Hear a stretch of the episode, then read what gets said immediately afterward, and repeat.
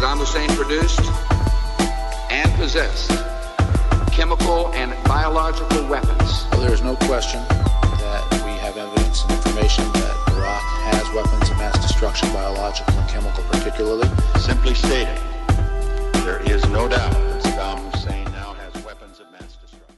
Greetings. This is podcast number 30 of Blast the Right. I'm Jack Clark from TheRationalRadical.com. www.therationalradical.com. We have four segments for you today. First, the new numbers are in on right wing war profiteering, and they're not pretty. Next, we'll hear an entry from a listener in my What's the One Worst Thing George Bush Has Done contest.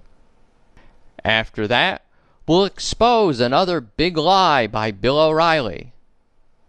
And then we'll end with, well, it's something I've never done before on Blast the Right.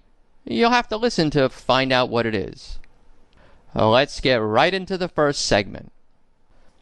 A chart recently appeared in the New York Times. It gave year 2005 profit figures for the leading military contractors. As a percentage of change from 2004 to 2005, we have General Dynamics up 19%, Northrop Grumman up 29%, Boeing up 37%, Lockheed Martin up 44%, then Raytheon leaps up to 108% increased profit, and the grand prize winner, guess who? Halliburton, 292%. And Halliburton's number is on government work only. Now remember, if you double your profit, that's a 100% increase. So 200% would be a tripling, and 292% would be a shade under quadrupling your profit, having a profit four times what it was the year before. Halliburton in 2005 made four times the profit on government contracts that it did the year before. In text accompanying this chart, reporter Hubert Herring wrote, quote, Suppose an investor were endowed with that golden instinct for spotting bargains and bought 100 shares of each of the top six military contractors at their lows of the last six years. Lows reached by four of them in March 2000, before the election, before September 11th, and before any hint of war. That basket of shares would have cost $12,731. On Friday, it would have been worth three and a half times that $44,417. Little wonder. Just look at the money machines these contractors have become as the war drags on. Close quote. From $12,731 to $44,417 is an increase of three and a half times. You would have triple and a half your money by investing in the Bushian war machine. Is this proper? Is this just? How would all of this sit with one of our greatest presidents, Franklin Delano Roosevelt? The clear answer is not very well. In a 1939 radio address, the very first one he made after World War II broke out in Europe, President Roosevelt said, I cannot prophesy the immediate economic effect of this new war on our nation, but I do say that no American has the moral right to profiteer at the expense either of his fellow citizens or of the men the women and the children who are living and dying in the midst of war in Europe. Listen to these clarion ethical words, clear as a bell. No American has the moral right to profiteer at the expense either of his fellow citizens or of the men, women, and children who are living and dying in the midst of war in Europe. Can you imagine George W. Bush or any of these right wing neocons saying anything like that? That, quote, no American has the moral right to profiteer at the expense either of his fellow citizens or of the men, women, and children who are living and dying in the midst of war in Iraq? On another occasion, Roosevelt said, quote, I don't want to see a single war millionaire created in the United States as a result of this world disaster. Not a single war millionaire. And towards that end, in 1940, Roosevelt sought passage of a steeply graduated excess profits tax to ensure, quote, that a few do not gain from the sacrifices of the many, close quote. Again, the present day right wing credo seems to be the exact opposite. Let us ensure that all of our cronies increase their millions as a result of the Iraq War and the War on Terror. Dig into the money pile, guys. FDR isn't the only American leader who's spoken out against war profiteering. Back during one of those time periods when there were decent Republicans, the turn of the century World War I era, Senator Robert La Follette, a founder of the progressive movement, called war profiteers, quote, enemies of democracy in the homeland, close quote. Returning to the years of World War II, listen to what then Senator Harry S. Truman did. This is from an article in The Nation magazine. Quote, During World War II, Harry Truman referred to some forms of war profiteering as treason. When he heard rumors of such profiteering, Truman got into his Dodge and, during a congressional recess, drove 30,000 miles paying unannounced visits to corporate offices and work sites. The Senate committee he chaired launched aggressive investigations into shady wartime business practices and found, quote, waste, inefficiency, mismanagement, and profiteering, close quote, according to Truman, who argued that such behavior was unpatriotic.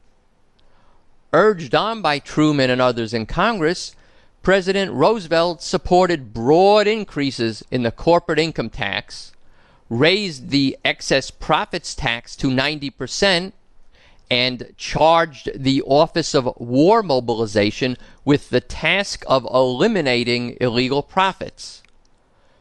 Truman, who became a national hero for his fight against the profiteers, was tapped to be FDR's running mate in 1944. End of article excerpt.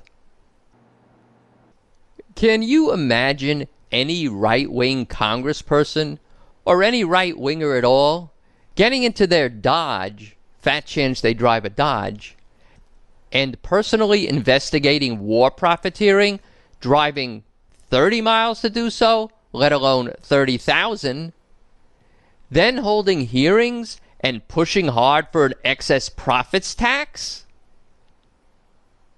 Stop shaking your head, or more likely, laughing. Now, in connection with the Iraq War, some Democrats have tried to do the right thing, have tried to prevent war profiteering. Back in February 2003, even before the Iraq War started, former Senator George McGovern called on Congress to impose an excess profits tax. He saw the handwriting on the wall. In his typically blunt fashion, McGovern said, quote, I don't think people ought to be making money out of young American blood in Iraq. Close quote. About eight months after the war started, in November of 2003, Senator Patrick Leahy of Vermont introduced Senate Bill 108. Its official title read in part, A Bill to Prohibit Profiteering and Fraud Relating to Military Action, Relief, and Reconstruction Efforts in Iraq. Leahy actually had 21 Democrats as co-sponsors. Some you'd expect, like Corzine, Feingold, Kennedy, and Durbin. Others are a bit of a surprise. There's Hillary Rodham Clinton. Maybe she hadn't yet started her rightward drift and pro Iraq war triangulating. And there's Joe Lieberman. Betcha he wouldn't sponsor something like that now, since he's become Bush's poodle on Iraq. This seems like it was a really good bill. According to Leahy's statement upon introducing S 108, the bill would create, quote, criminal penalties for war profiteers and cheats who would exploit the relief and reconstruction efforts in Iraq to make an extra buck. Close quote. The statement goes on that the bill would, quote, and I somewhat rearranged the order of these paragraphs here, criminalize war profiteering, overcharging taxpayers for any good or service with the specific intent to excessively profit from the war or reconstruction efforts in Iraq. The bill also prohibits fraud and false statements in any matter involving a contract or the provision of goods or services in Iraq. These new crimes would be felonies subject to criminal penalties of up to 20 years in prison and fines of up to $1 million or twice the illegal gross profits of the crime. There are, of course, fraud statutes to protect against waste of tax dollars at home, but none expressly prohibit war profiteering and none expressly confer extraterritorial jurisdiction overseas. Historical efforts to stem such profiteering have been successful. Congress implemented excessive profits taxes and contract renegotiation laws after both world wars and again after the Korean War. Close quote. Oh, yes, and one other thing. Quote. There is urgency to this important measure because criminal statutes cannot be applied retroactively. Close quote. Ah, yes. The Bushian war profiteers are home free. They can't be criminally prosecuted by any future excess profits legislation that a democratically controlled Congress would pass. Home free the Bushian greedmeisters are. Of course, Leahy's bill got nowhere in the Republican controlled Congress. Regular listeners to Blast the Right know I often play this Rush Limbaugh audio clip. Roosevelt is dead. His policies may live on, but we're in the process of doing something about that as well.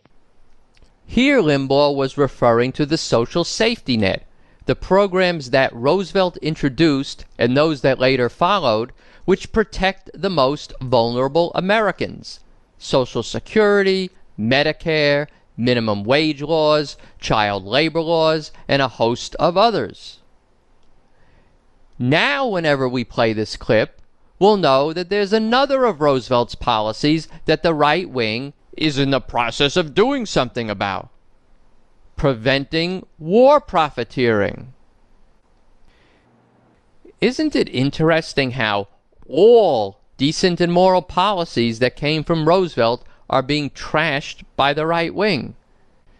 Not just the social safety net, but anti war profiteering measures. Right wingers are in seventh heaven. Not only do they get to massively increase human misery, suffering, and death by waging war, listen to podcast number two for why increasing human misery, suffering, and death is so enjoyable to right wingers.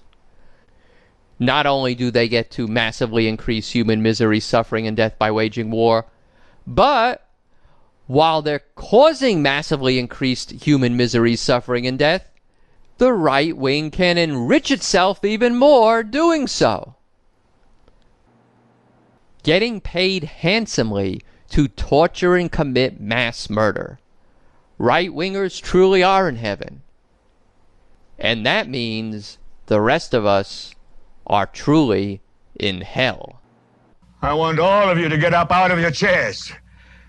I want you to get up right now and go to the window, open it, and stick your head out and yell, I'm as mad as hell, and I'm not going to take this anymore! What matters hell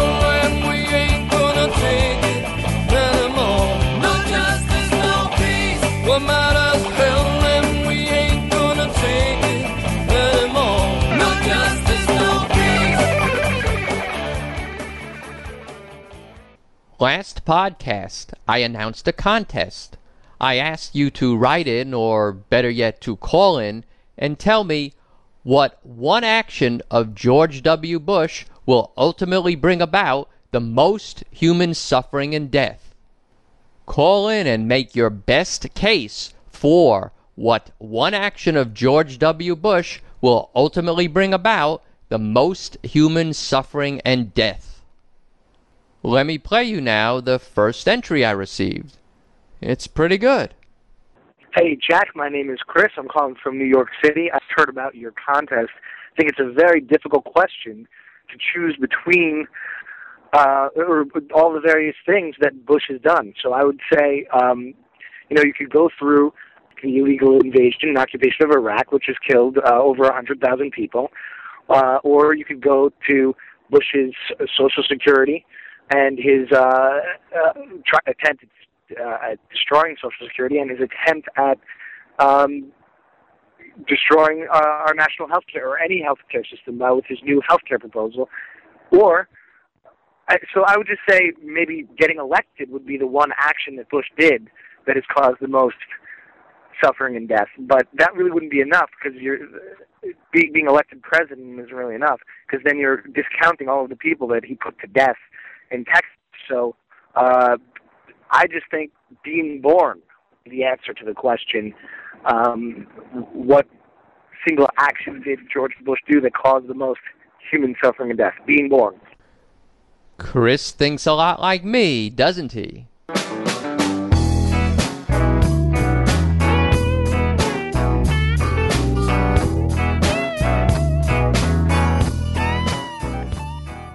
A while ago, O'Reilly told a big whopper on his program. I haven't had a chance until now to get into it, but it's such a great illustration of his shameless lying, I wanted to present it to you. This took place around the time of the War on Christmas phony controversy that O'Reilly and other right wingers dreamed up. Here he's talking to the Archbishop of New Mexico, Michael Sheehan. O'Reilly's big lie is about his own ratings. Take a listen. Well, I think that, Bill, that there are more ways to uh, defend the, the, the, the, religious values of Christmas than being on your program. Well, you're reaching uh, 20 million people here. I mean, you know, yes. you can talk in, I, in St. Patrick's all day long. You're reaching about 20 million radio, TV, international. Uh, that's a lot of people to reach. 20 million, huh, Bill? Hmm, I wonder how that adds up. According to Newsmax.com, you average about a shade under 2.5 million viewers a night on the television Factor show. Now, what O'Reilly does is he claims 5 million or so. He adds in the repeat showings of his program, one three hours after the original broadcast, the other early the next morning. No one does this when discussing their ratings. If they did, if they added up all the times a given episode was rebroadcast, shows like I Love Lucy with all their reruns would be the top rated TV programs in the current Nielsen's. Uh, but for the sake of argument, let's go along with Bill's bogus stat there. Give him five million for TV. What about O'Reilly's radio show? Talkers Magazine says that the Fall 05 Arbitron gives O'Reilly three and a quarter million cumulative listeners per week. Assuming a five day week, that works out to about 600,000 per day. Uh, let's be super generous.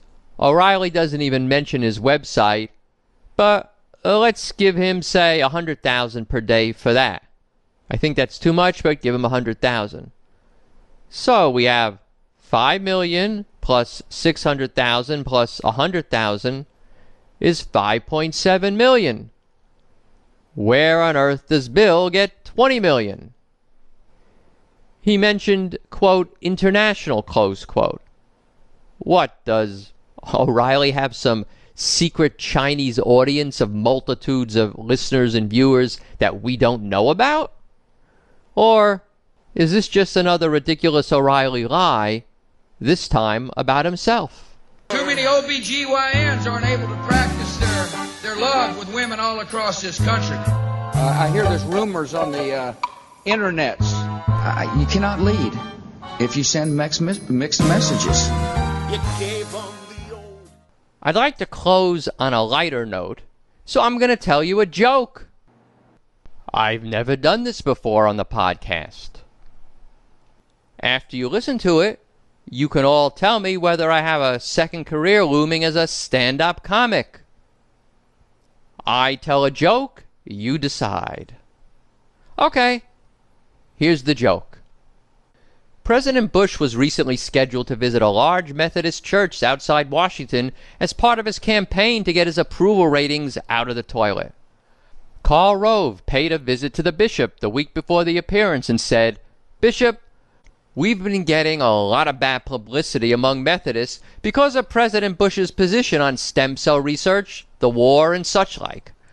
The Republican Party will gladly make a contribution to the church of $100,000 if during your sermon you would say the president is a saint. The bishop thinks it over for a few minutes and asks, Out loud? Rove gives him a hard look. The bishop thinks for a few more seconds, then replies, Well, the church is in desperate need of funds for our charities, and we don't have the fiscal resources of other denominations so I will do it. Rove thanks him graciously and leaves. The following Sunday, President Bush arrives at the church looking especially smug and sneering for the photographers while strutting his way cowboy style into the church. He takes a seat in the front row. After some 40 minutes of hymns and other business, the sermon starts. The bishop begins his homily thus Congregants, the President of the United States is amongst us this day, and I feel I must share my thoughts. George Bush is a petty, self absorbed hypocrite and a nitwit.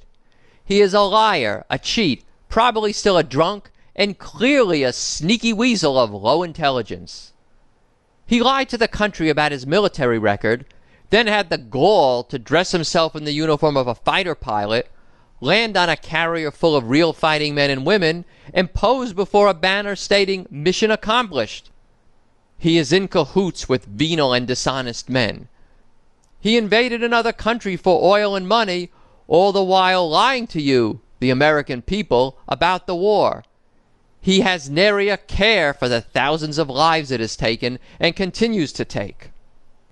As God is my witness, George W. Bush is one of the worst examples of a Methodist, of a Christian, I've ever personally known. But, compared to Dick Cheney, George Bush is a saint. Well, that'll about wrap it up for today. If you liked what you heard, please tell a friend about Blast the Right. There's a handy send this page to a friend link on my podcast homepage. A special hello to all you Live 365 listeners. Please consider going to the podcast homepage and subscribing. That way, each new episode of Blast the Right will be delivered directly to your computer for you to listen to at your convenience. Music credits. We heard bits of the following tunes Catapult the Propaganda by Nice Music, NISEmusic.com. No Justice, No Peace by Wacchiavelli, Wacchiavelli.com. You Razzle Dazzled 'em by Bill Jacobs, BillJacobs.us, and Not the One Blues by Burnshee Thornside, Magnatune.com. Links to all the music I play on Blast the Right can be found on my music resources page, which is linked to off the main podcast homepage. Thanks to Thom Hartmann for the Rush Limbaugh clip. The voice before No Justice, No Peace was Peter Finch, playing the character Howard Beale in the classic film Network. The joke was sent in by Stephen Payne, who has an online book available called Common Sense Revisited Treason. Go to members.aol.com slash srpcivil. Links to the quotations and statistics I use on the podcast can be found on my data resources page, also linked to off the main podcast homepage. I love to get your comments, pro and con. Send them to rational at adelphia.net. And of course, you can call in to leave a comment for me to play on the podcast including an entry in the What's the Worst Thing George Bush Has Done contest. If you're on Skype, my Skype name is Jack from Blast the Right. If you're not on Skype, just dial up 310 933 5891. Now that Skype seems to be working well, I wanted to mention that there are three messages that I was never able to recover. So if you're still listening, if your Skype name includes Slowpoke or Emperor, or if your telephone number ends in 9546, you can call in again, please, and leave your message again. So, until next time, I'll sign off and say I love you all, including all you right wing pieces of crap. Chief Weapons Inspector Charles has now issued a comprehensive report that confirms the earlier conclusion of David Kay that Iraq did not have the weapons that our intelligence believed were there. Um, it turned out that we have not found any stockpiles.